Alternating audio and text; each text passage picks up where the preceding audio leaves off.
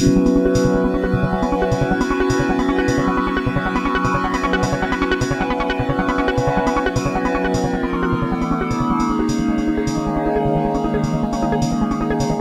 tune in to Full Service Radio. Full service radio. Full service. Full service, full service. Full service radio.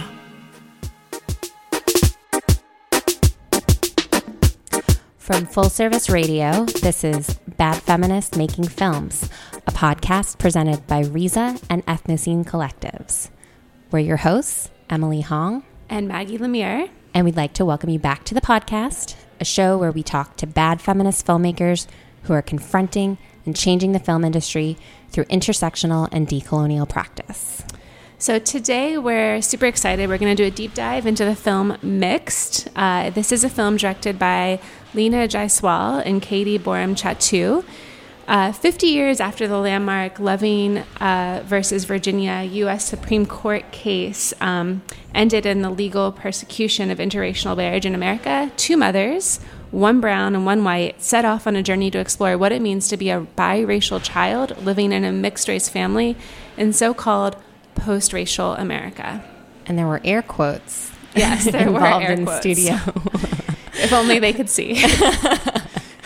Um, right, so we're super excited today to have our guest, one of the directors, Leena Jayaswal, who's a documentary filmmaker, award-winning photographer, and a professor in the School of Communication at American University in Washington D.C. Um, before we bring Leena onto the show, um, we thought we'd start out you know, as we usually do, just chatting a little bit about why we decided to to focus on the show to do a deep dive into this film, Mixed. Yeah, Emily, why why did you you brought this one forward, um, which I am so grateful for. But why did it this topic um, appeal to you? Yeah, so I met uh, Leena. It seems like a while ago, but I guess it wasn't that long ago, right? Earlier this Probably a couple months ago, yeah. So, um, but um, and I was super excited um, when I heard about uh, Leena's project, um, Mixed, because you know, as a as a multiracial uh, person myself, I, you know, we, we tend to sort of look for representations of ourselves in media, which is pretty normal, especially when we don't see them. And I think um, hearing about the film, I was really, um, it piqued my interest. I wanted to know um, what is it, what, what might this film, what might be the approach to this film, uh, especially coming from uh, two directors who are mothers of mixed race children, and what might th- that approach look like, and how might that shape the film? Um, and you know, I did. Um, I, Maggie, you and I, we were able to see um, the teaser for the film because the film is it's actually um, still in post production, um, and yeah, I was. To be honest, I was getting emotional watching it. Um, Oh yay! um, and I think uh, I when we were I Maggie, I don't think you were looking. I was like, should I go to the bathroom right now because I don't want to cry. And well, uh, you've seen me cry before, but um, but yeah, I, I I guess I wasn't expecting it, but I, I did feel very emotional watching it, and I think um, seeing. Um, you know, especially mixed race children, like young young kids, talk about their experiences um, in in you know all different kinds of experiences, good and bad, all together. And I think um, I felt like, wow, I can't believe this this film doesn't exist yet, and I'm really excited to see see where it goes. And I really wanted to. Um, get the chance to talk to to Leena more about the experience of making the film. Um, yeah, so that's sort of where my interest comes from. Um, but yeah, Maggie, what tell tell me a little bit about what what you're excited to hear about today. Um, well, in addition to sort of just the fact that we, uh, you know, don't have enough conversations about race, um, and I think this can be a great one. Um, the fact that the, these two mother filmmaker co-directors have really spoken in this one um, TED video that I saw about the vulnerability involved in this making this film and actually in having these conversations around race. I'd love to hear about that journey um, and what they learned along the way, and sort of think about how does vulnerability relate to to what it means to be a feminist filmmaker and not having all of the answers when you start. Um, because with this topic. Uh, and so many others. Um, how do we use our practice to to basically enable more people to have the conversation, right? That's a lot of what documentary practice is about. And so I'm really excited to hear about, um, you know, Leena's personal journey, um, what she's learned, and, and about the conversations that she had. Yeah. So let's um, introduce Leena. So um, I'll read her bio here. Leena Jayaswal is a documentary filmmaker, award winning photographer, and professor at American University, where she's the director of the photography concentration and the school's inclusion officer. Her photography and film work often deals with the intersections of being Indian and American. This work has been nationally recognized in galleries around the country, including solo shows at the Gandhi Memorial Center and International Visions Gallery. Her award winning films, including Crossing Lines, have been screened in various film festivals around the country, broadcast on PBS, and distributed through New Day Films. Her latest film, Mixed, as we mentioned, is a collaboration with Professor Caty Borum Chattoo. Um, and uh, yeah, we already gave the long log line on that, and we'll, we'll, of course get more into the film. But I also wanted to mention that um, Leena is also working with Monica Bose, who was uh, another guest on our show recently, um, and they're working on the feature a feature documentary together about climate change called "Rising Up to Climate Change: Storytelling with Saris." So, welcome, Leena, to the show. Thank you both for having me. I'm really excited to be here. Well, let's start by asking you just a little bit about yourself and sure. kind of what your journey into being um, this successful and acclaimed filmmaker has been like. How did you start doing this work? Sure. So um, I knew I wanted to be a photographer when I was in third grade, and it kind of came at the same point as my family um, moving to America. And I was using the camera, kind of, I would, you know, point and shoot camera and I would hide behind it, but it would allow me to interact in events as well. So I was kind of learning American culture, being one step forward in it and then one step behind and removed. And I don't think I actually recognized, obviously, until later that that was sort of a documentary practice of, you know, using the camera to be some part of it, but hiding behind it at the same time. And so it allowed me to, to gain access into what quote unquote American culture was like. Um, and I had, unlike uh, a lot of folks, I had parents who were extremely supportive of me going into the arts and bought me my first real camera when I was 16 and uh, when I said I'm going to go study photography, they were like, "Go for it," you know. So, wow. um, def- definitely not not the, to be taken for granted. not to be taken for granted, and not the typical parents of of immigrants, mm. um, especially Indian immigrants who came in the 70s and 80s. You know. Uh, and so when I got to school, I was like photography, photography, photography. That was it, and uh, I didn't think about ever becoming a filmmaker until I went to grad school. And then when I went, I went to grad school for photography and I started to think about my thesis project, and I ended up doing a thesis on arranged marriages. And it had to be, I needed the audio, I needed, you know, movement, I needed mm. something beyond just the still. And uh, then I started to, to learn filmmaking. And I had taken a couple classes as undergrad, but I hated it. And then I was like, this is what I need to learn, and this is what I need to do. And, and thus started my journey as becoming a filmmaker. Yeah. Um, so tell us a little bit more about growing up as uh, an immigrant child and I think you said Ohio. You had an interesting story about a story being written. Sure. You know, so one of the my earliest memories of actually being there was um, so telling about uh, what we remember and how these tend to be sometimes traumatic moments, you know, um, shape and form you even when you're that young. So my father, uh, we were the first immigrant family to move to the small town in in Ohio, Medina, Ohio, pretty small conservative town, and. I, there was a big article featured about him. He was a doctor. He was opening up his practice, and there was a photograph of my family all sitting on our couch in the apartment or the house that we were living in, and it got published in the Medina Gazette. And uh, shortly after that, I was walking home from school, and a kid yelled out the bus window, "Where's your green card?" And I was like, "At home with my mom. Where's yours?" Like, had no idea that that was what that you know was coded and what that meant mm. until later. And I just assumed that everybody had a green card, and everybody, you know, what what does that actually mean? And um, but I think it's those kinds of moments that you actually start to think about later, and you're like, well, what does that actually mean, and where Mm. am I? And so I think those sort of things, like the fact that I remembered that and keep remembering it, is, uh, is I think vital to who I became on my journey. How old were you um, when you immigrated? So I was probably eight, six or seven, seven or eight-ish before we moved into that small town in Ohio. So we lived in England, we lived in Canada, and then we lived in, um, then we moved to the United States. Okay, Yeah. so we actually have a pretty similar story then. Um, I also immigrated to the U.S. when I was eight, and um, we lived. Well, actually, I was born in Korea, moved to England, then moved back to Korea, Wow. and then moved here. But yeah, I think it's a, it's definitely an, a, an, a funny age.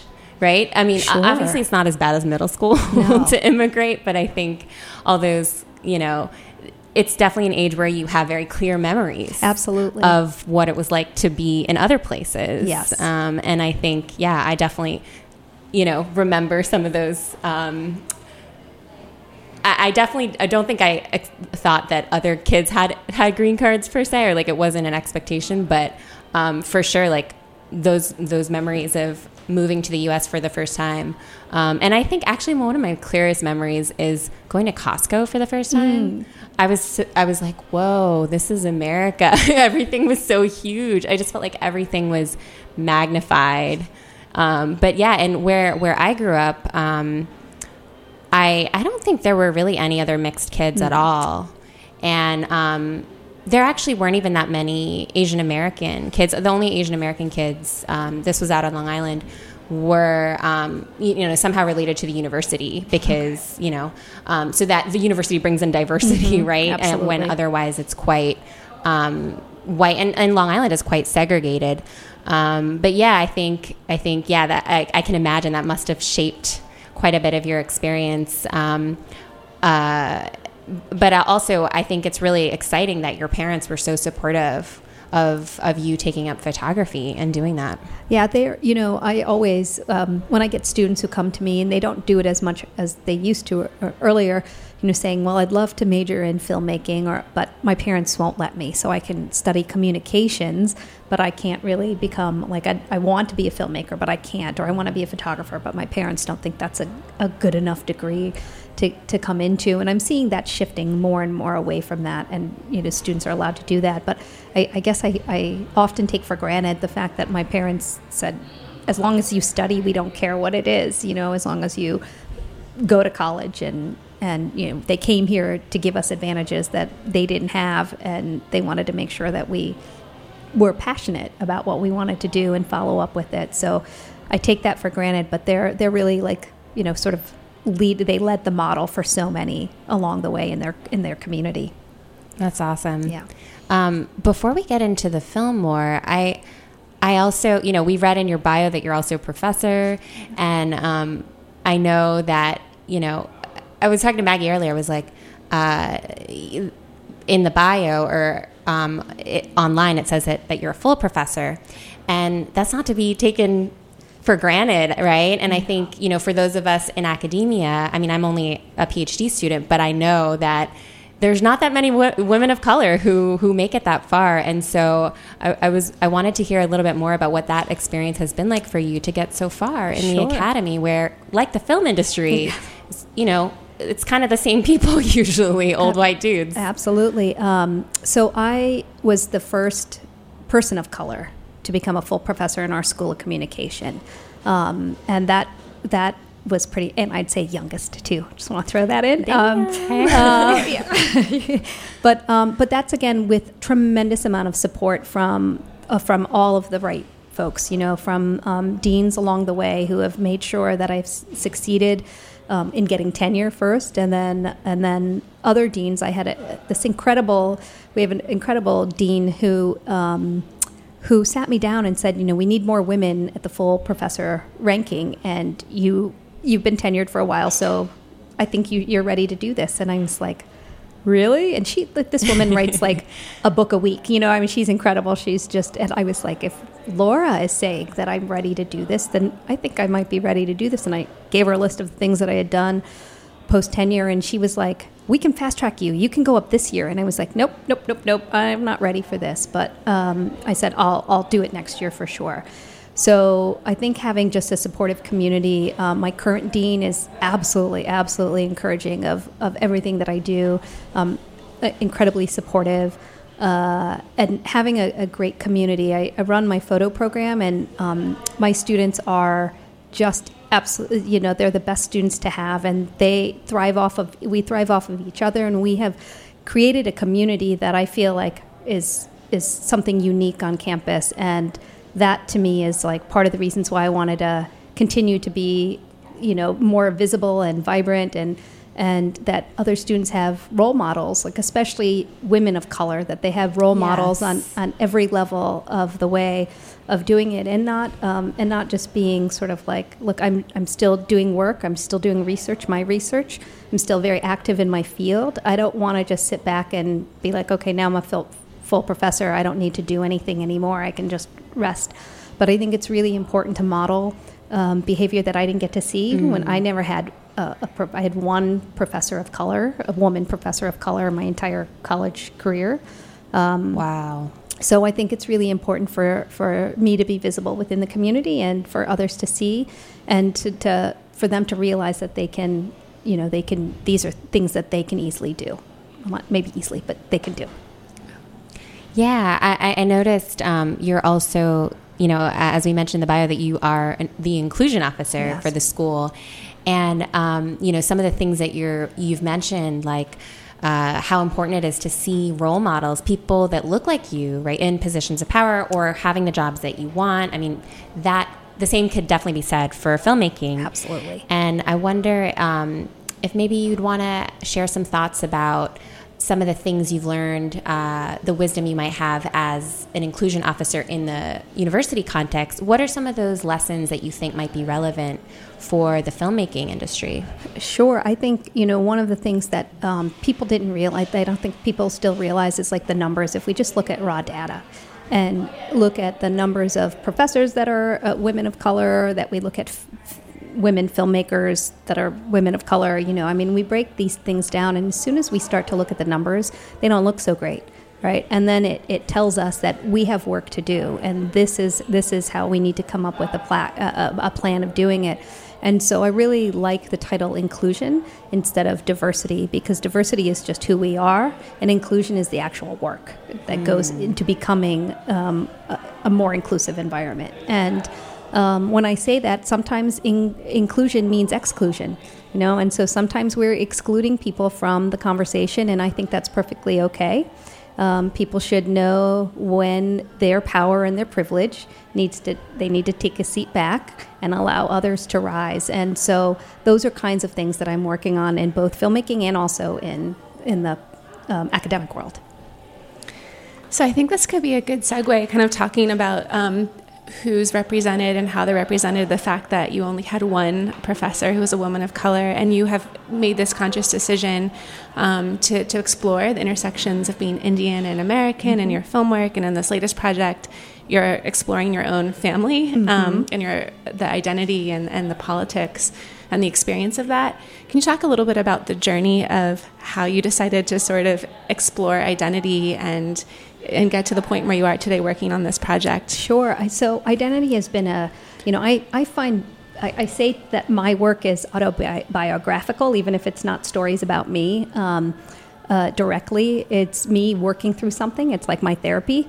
And so, whenever project I take on, it's a it's something that's longing behind me that I need to figure out how to be. And so, with one of my films, Crossing Lines, it was uh, co-produced and co-directed directed by a, uh, um, the person who starred in the film, Indra Samani, and we were looking at how does one keep culture when she it's her journey back to India after her father's death, and her father was really the person who um, was her connector to, to culture.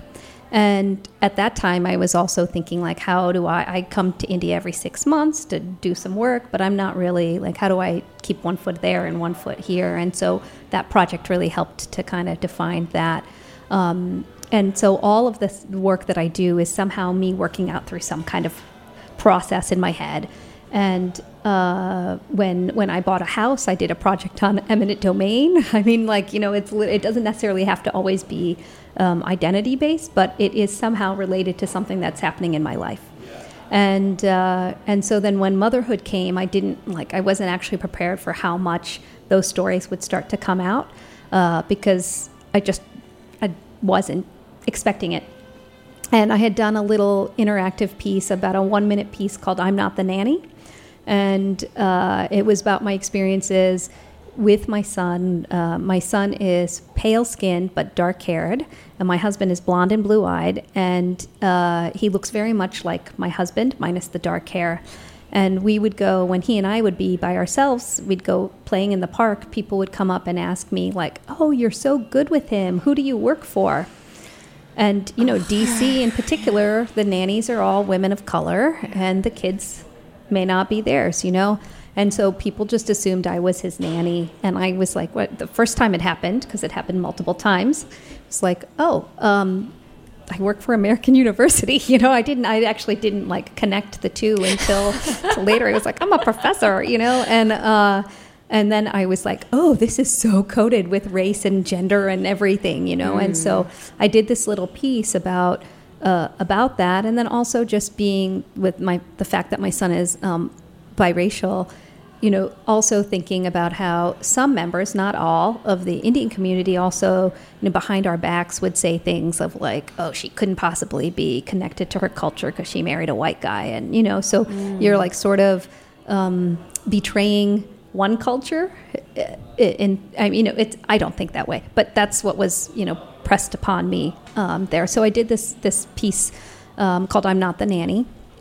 And then um, my colleague uh, and friend, um, Caty Borum Chattoo, who is the director of the Center for Media and Social Impact at American, and she's a professor there.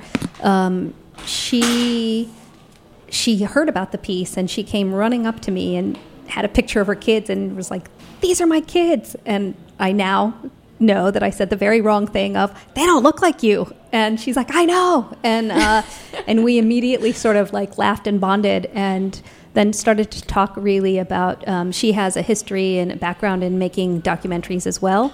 And um, and she's just an incredible person and partner and uh, uh, I think everybody should know about her and learn about her. She's she's awesome. And we sat and talked and said, let's make this film together. And she very clearly said, I've been wanting to make a documentary, but as a white woman, I couldn't make this by myself.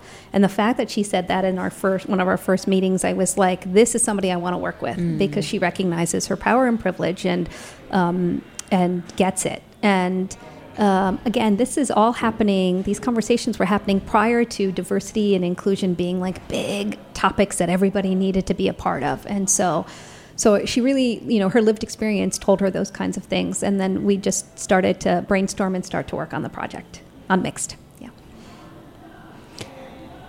Yeah. So let's um, let's dig in a little bit um, with Mixed. Um, actually, wait. I, I, want to rewind just a little bit because. Sure. Um, yeah, when you share that story about um, when you share that story about the the I'm not the nanny installation, I think well, it made me think of two things. One, obviously my own family's experience, but also the BBC viral video that went around. Oh yes, and um, and for those of our listeners who may not have heard about this, although I think most of you probably have, right? There was like there was a a white scholar of Korean studies who was being featured on the BBC Live, and of course his adorable children. Oh, I loved the like. Little yeah round thing yeah it, driving it was the cutest so little cute. thing like yeah. just rolled up into the corner yeah. and of course it was super embarrassing it, it's it's on the one hand like an academic's worst nightmare because you're like trying to be professional though you're probably wearing your your boxers or your PJs yeah, like underneath exactly. or whatever which is pretty much the only thing that can justify the way he behaved in that situation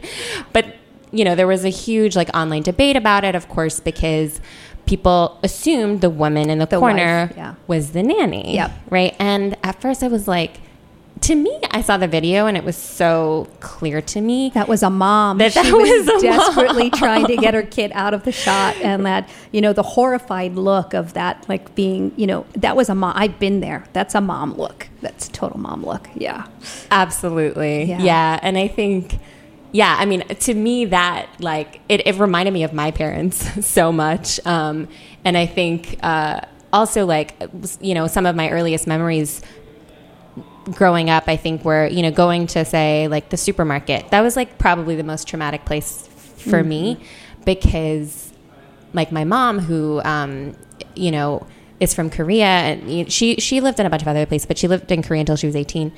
Has a very different sense of personal space than I think most Americans do. So she'll like creep up on the line and I'd be like, Mom, you need to like not be so yeah. close to other people. Yeah. But like she'll do that. So that that's one thing. But then also like I would always feel like I really needed to be close to her so that you know, because people behind the counter would assume that we're not together. Exactly. And I think this was like a very common refrain for us because similar, you know, to what you shared about your own experience, um, is that people assume that my mom is not my mom because you know I look more white mm-hmm. than Asian, and I think, or to, to to some people, I think some people who are actually more familiar with mixed race kids, they'll know. Yeah, they'll know, and I think it it actually is really interesting, kind of like anthropologically, like you you know about someone's background and experience based on the racial assumptions that they make. So here's the thing with that video: why so many people assumed that she was the nanny is because there's no visi- there's not a whole lot of visibility for mixed race families or people, right?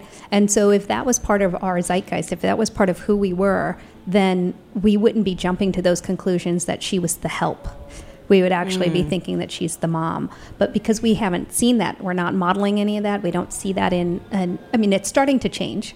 But I think about the Cheerios ad um, that was in 2013 with the the biracial daughter, you know, reading that uh, Cheerios helps the heart, and she pours the whole box of Cheerios on her sleeping dad, who's black, and her mom is white, and how that ad went viral. Uh, and that YouTube had to, General Mills had to turn off the comments because they were so nasty and disgu- you know, like uh, disturbing about uh, what mixed race families are. But so we're now starting to see a shift of things happening, but it's it's the reason why most people thought, uh, like I said again, that she was the that she was the nanny was because we just don't see enough of those kinds of family portrayals on television, in the news, you know, et cetera, et cetera. Yeah, and I think to me, it's because I didn't grow up around that, you know, other multiracial families. I think I kind of assumed that like I was like some kind of unicorn or yeah, something. Yeah. But you know, I, I noticed that um, the statistic that I would not have known if not for your film that by 2050, yep. majority of American kids will be mixed race. Mm-hmm. That is actually that was a total surprise to me. Yeah. 2030, I believe. I think I think it's 2030. Yeah. So even closer. Oh, wow. Yeah. Okay. Yeah. And yet the representation that's out there is pretty absent. I think yeah. also I saw something around how maybe it's like these romantic, exotic, sexy relationships, but not families no. and communities. Yeah, so I mean, we look at um, the Shonda Rhimes television programs, like she's always featuring like black and white mixed race uh, couples, but it's always about sex and that kind of thing. It's not actually about family. We start to, we have modern families. We see, uh, we're seeing again like more and more of these um, portrayals happening. Um, there's a show that I name I can't remember, but there's an Indian woman married to a white guy. She's a comedian. That's happening now, and so we're starting to see more and more of these kinds of shows, um, which will hopefully change. Oh, Mindy that. Kaling.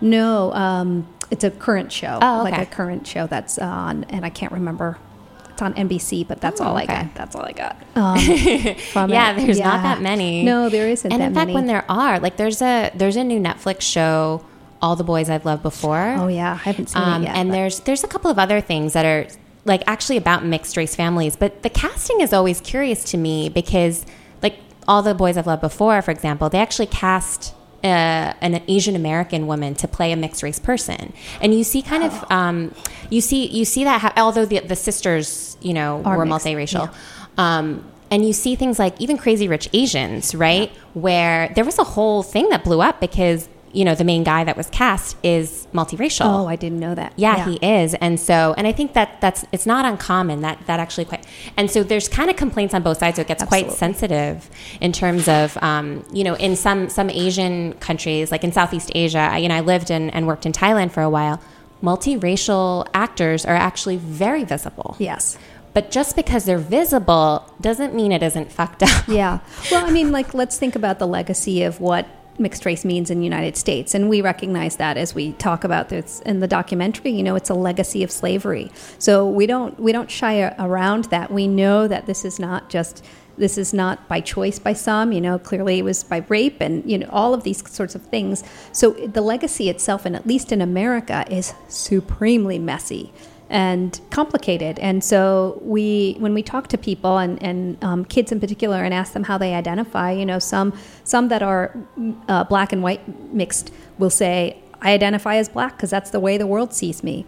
And they absolutely have every right to, to do that. And we're not here to say, no, you can't, you have to identify as mixed. But there are, there are a group of people who are pretty vocal in saying that I, you know, I, this is my identity. I share it as a mixed race person. Um, but but it's so highly complicated, and we discovered through this process that we don't get to tell people how they get to identify. You know, that's mm. their own choice how they. And you might have family members that are related to each other, brothers and sisters, sisters and sisters, that identify differently, and that's totally okay. Yeah.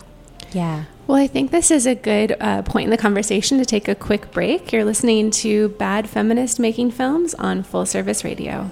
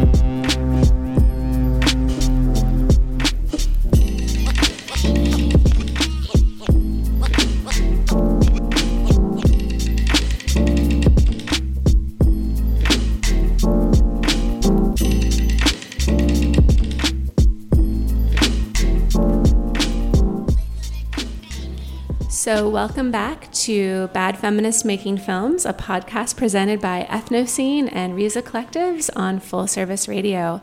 Um, and we're here speaking with Leena Jayaswal about her new project, Mixed, um, and sort of the, the dynamics around representation of mixed race people in the United States um, and globally.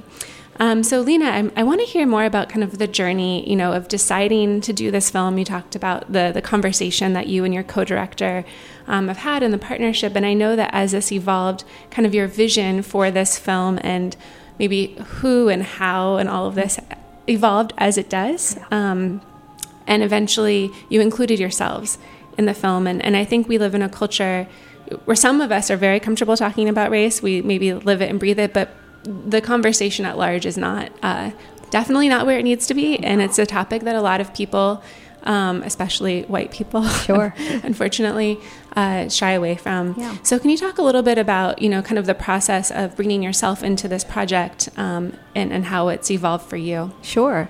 So, when we started, we were doing this as an, in a, sort of a traditional doc sense, where we would be behind the camera asking questions and you wouldn't see us. You would maybe hear us, but we weren't mic'd or anything like that.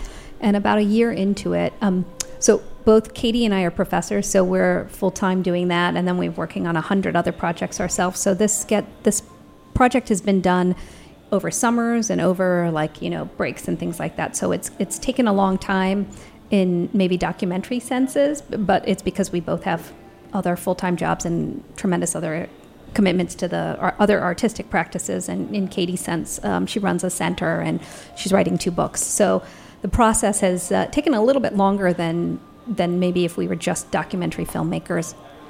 So during the fir- first year, we were shooting these kinds of interviews, and everybody that we met that we we deeply respected and cared about, like, why are you making this film? I'm like, well, because you know our kids are mixed, and and they're like, then why aren't you in it? we're like, because that's not who we are. You know, like we kind of went a little bit like, no, that's not what we're, you know, we don't want to be the focus of it, but kept on coming back and com- kept on kept on coming back to the the sense of like, if we make this film and people don't know why we're invested in it, then we are being exploitative of um, what it what the subjects and the people that we're interviewing, the, the mixed race people, and it didn't feel authentic. And so we talked about it, and we both came to the conclusion at the same time, which is why this film has been such a great joy to work on. We were just like, yeah, we gotta be in this film. and, uh, you know, we sort of went kicking and screaming because we didn't want it to be about us, but then we were like, well, what is it? Why are we doing this film?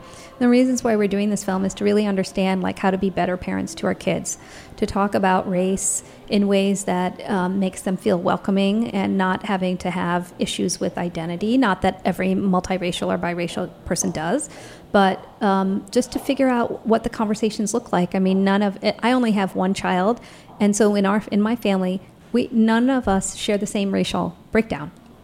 And what does that mean? And how do we come up? And, and, and, then in my case, we also have cultural differences.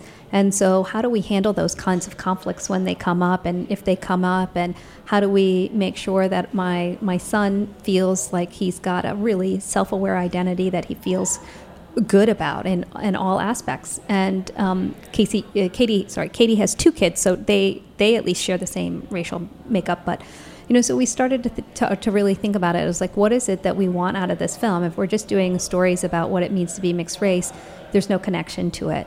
And so we realized that we had to insert ourselves and our families.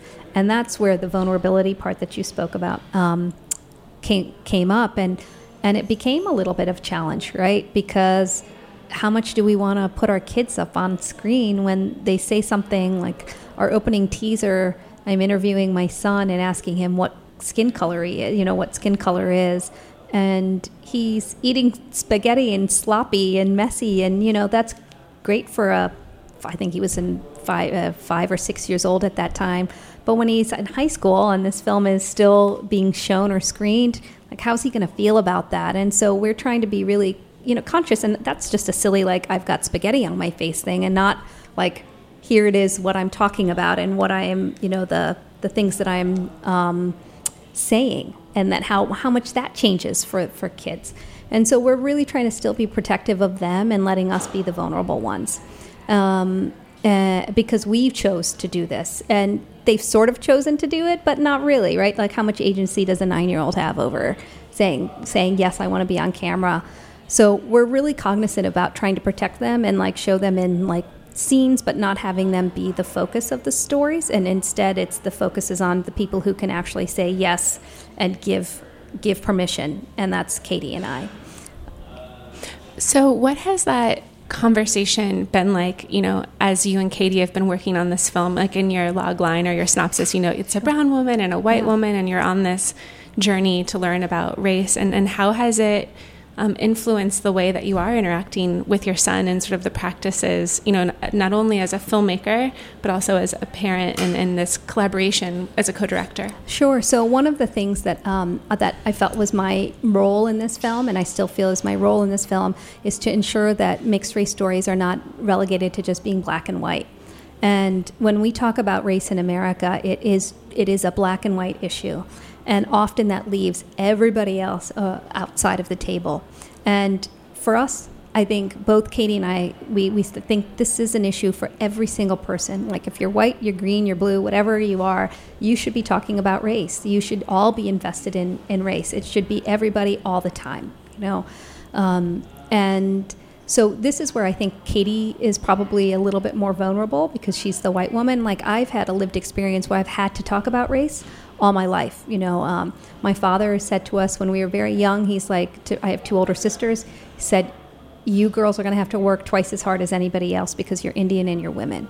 You know, so I've grown up with these conversations as part of our daily, you know, uh, interactions and stuff. Where for Caty, she hasn't had to think about race, you know, until she got married, until well, probably when she started dating her husband, and then when they certainly when they had kids. Um, and she's one of the ones who's extremely thoughtful about this kind of stuff.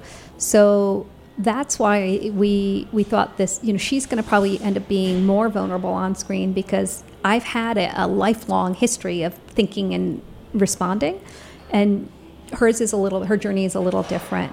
Um, but ultimately, we think that's a really good thing because um, we will be vulnerable on screen. We're going to make a lot of mistakes. We're going to say, like I just told you that story of when she showed me her kids, and I was like, they don't look like you. I mean, we're going to make those mistakes. And we hope that our viewers will understand like when you're on a journey thinking about race, you're going to make mistakes and it's okay. And as long as you're still continuing that journey, not to just stop.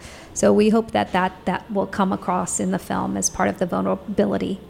There's so much uh, vulnerability involved in not only uh, telling your story, but telling any story and making mistakes is something yeah. I am still working hard yeah. to embrace at times. Yeah. yeah. Well, that's where the learning happens, right? Like when, as soon as you make a mistake, that's where you're gonna like conversation starts, and that's when you can say, "Oh, okay, I didn't, I didn't think about it from that perspective," and let me, let me continue to learn a little bit more about this, and let me change my own POV because now I've learned like, hey, that's kind of offensive. You said this, or that's you're excluding something from the conversation, and we're all guilty of it. I mean, every single one of us, and even in my role as inclusion officer, I'm like, look, I studied photography. You know, I did not study this stuff as a background. That's not my background. I am going to make mistakes, but let's work on it together and recognize it. And if we can be vulnerable, then hopefully others will be too. Mm-hmm. Yeah, and that makes me think of um, there's a sociologist, uh, Robin DiAngelo, who I think recently published this book on white fragility. Mm-hmm. And, you know, I mean, I've read yeah. some of the uh, articles that she's written before. She's a white white woman yeah. sociologist, but now the book has finally come out, and you know she's been going on tour. And I I um, listened to some of the talks that she did, um, and she works very closely with a co-facilitator, a black woman who, and they sort of have these conversations in you know sometimes mixed race settings, etc. Mm-hmm. Um, and I think there's so much about white fragility that is deeply ingrained uh, not only in white, in terms of white people's experiences, but also the way it affects people of color Absolutely. and the way that we're used to sort of socializing and the way it's okay to respond and sort of protect white fragility yeah. in those situations. So I think, um, and that gets sort of, you know, um, layered on with all different kinds of cultural differences. And I think, you know, for example, like as a as an Asian American, you know, immigrant, I feel like I've been socialized to sort of keep the peace yes. and maybe not absolutely speak up in these situations. Mm-hmm. But I think especially you know, uh, recently with, you know, since the Trump administration and so many of these attacks against immigrant communities, I feel like, you know, it's important for me to find ways to address when those situations come up how do you it, it is a, situ, a, a, case of vulnerability mm-hmm. or the, there are moments of vulnerability it would be easier to step back and not say anything but i think um, I'm, I'm trying to really work through ways of how to you know push beyond my discomfort because actually discomfort is really critical it's Absolutely. like sort of the key thing that is going to allow people, you know, white folks, but really everyone to move the conversation on race. So our ability to talk about it, and you know, especially as someone who's half white, I think. Um, understanding my relative privilege in these situations where yes i'm an immigrant but i'm also i'm documented i have all these other privileges what is it that i can do and say to to shift these conversations um, so I, I, love your concept of, you know, you mentioned earlier in, in terms of your films, generally that you approach them uh, uh, through this lens of working through something, right? You don't have a final, you know, final full conclusion, right, before oh, you start never. the film. And I think um, th- that's actually not not something that I've heard a lot from from filmmakers. I think, of course, we all learn along the way, but the idea that you know you're really coming to it with you specifically are choosing a topic because it can be this process that um, helps us understand something more deeply and, and more, more than likely change the way we think about something. And I think this topic in particular is so complex because, you know, the two of you as directors, you mention how there's a deep cultural ambivalence about mixed race uh, folks in our society, in, in the US especially, because on the one hand, they're considered exotic, beautiful, they're fetishized. But on the other hand, there are these moments like the cereal mm-hmm. um, ad that you talked about where people respond with like a shocking degree of disgust mm-hmm. and, and these kinds of racist comments. So um, I'd love to hear a little bit more about how do you, uh, you know, address such a sensitive topic, right, that gets at these complexities, the sort of dark side and also but the joys right? And and the other side of, of what it's like to be mixed race in america. Sure. Throughout the film we are interviewing lots of different types of people.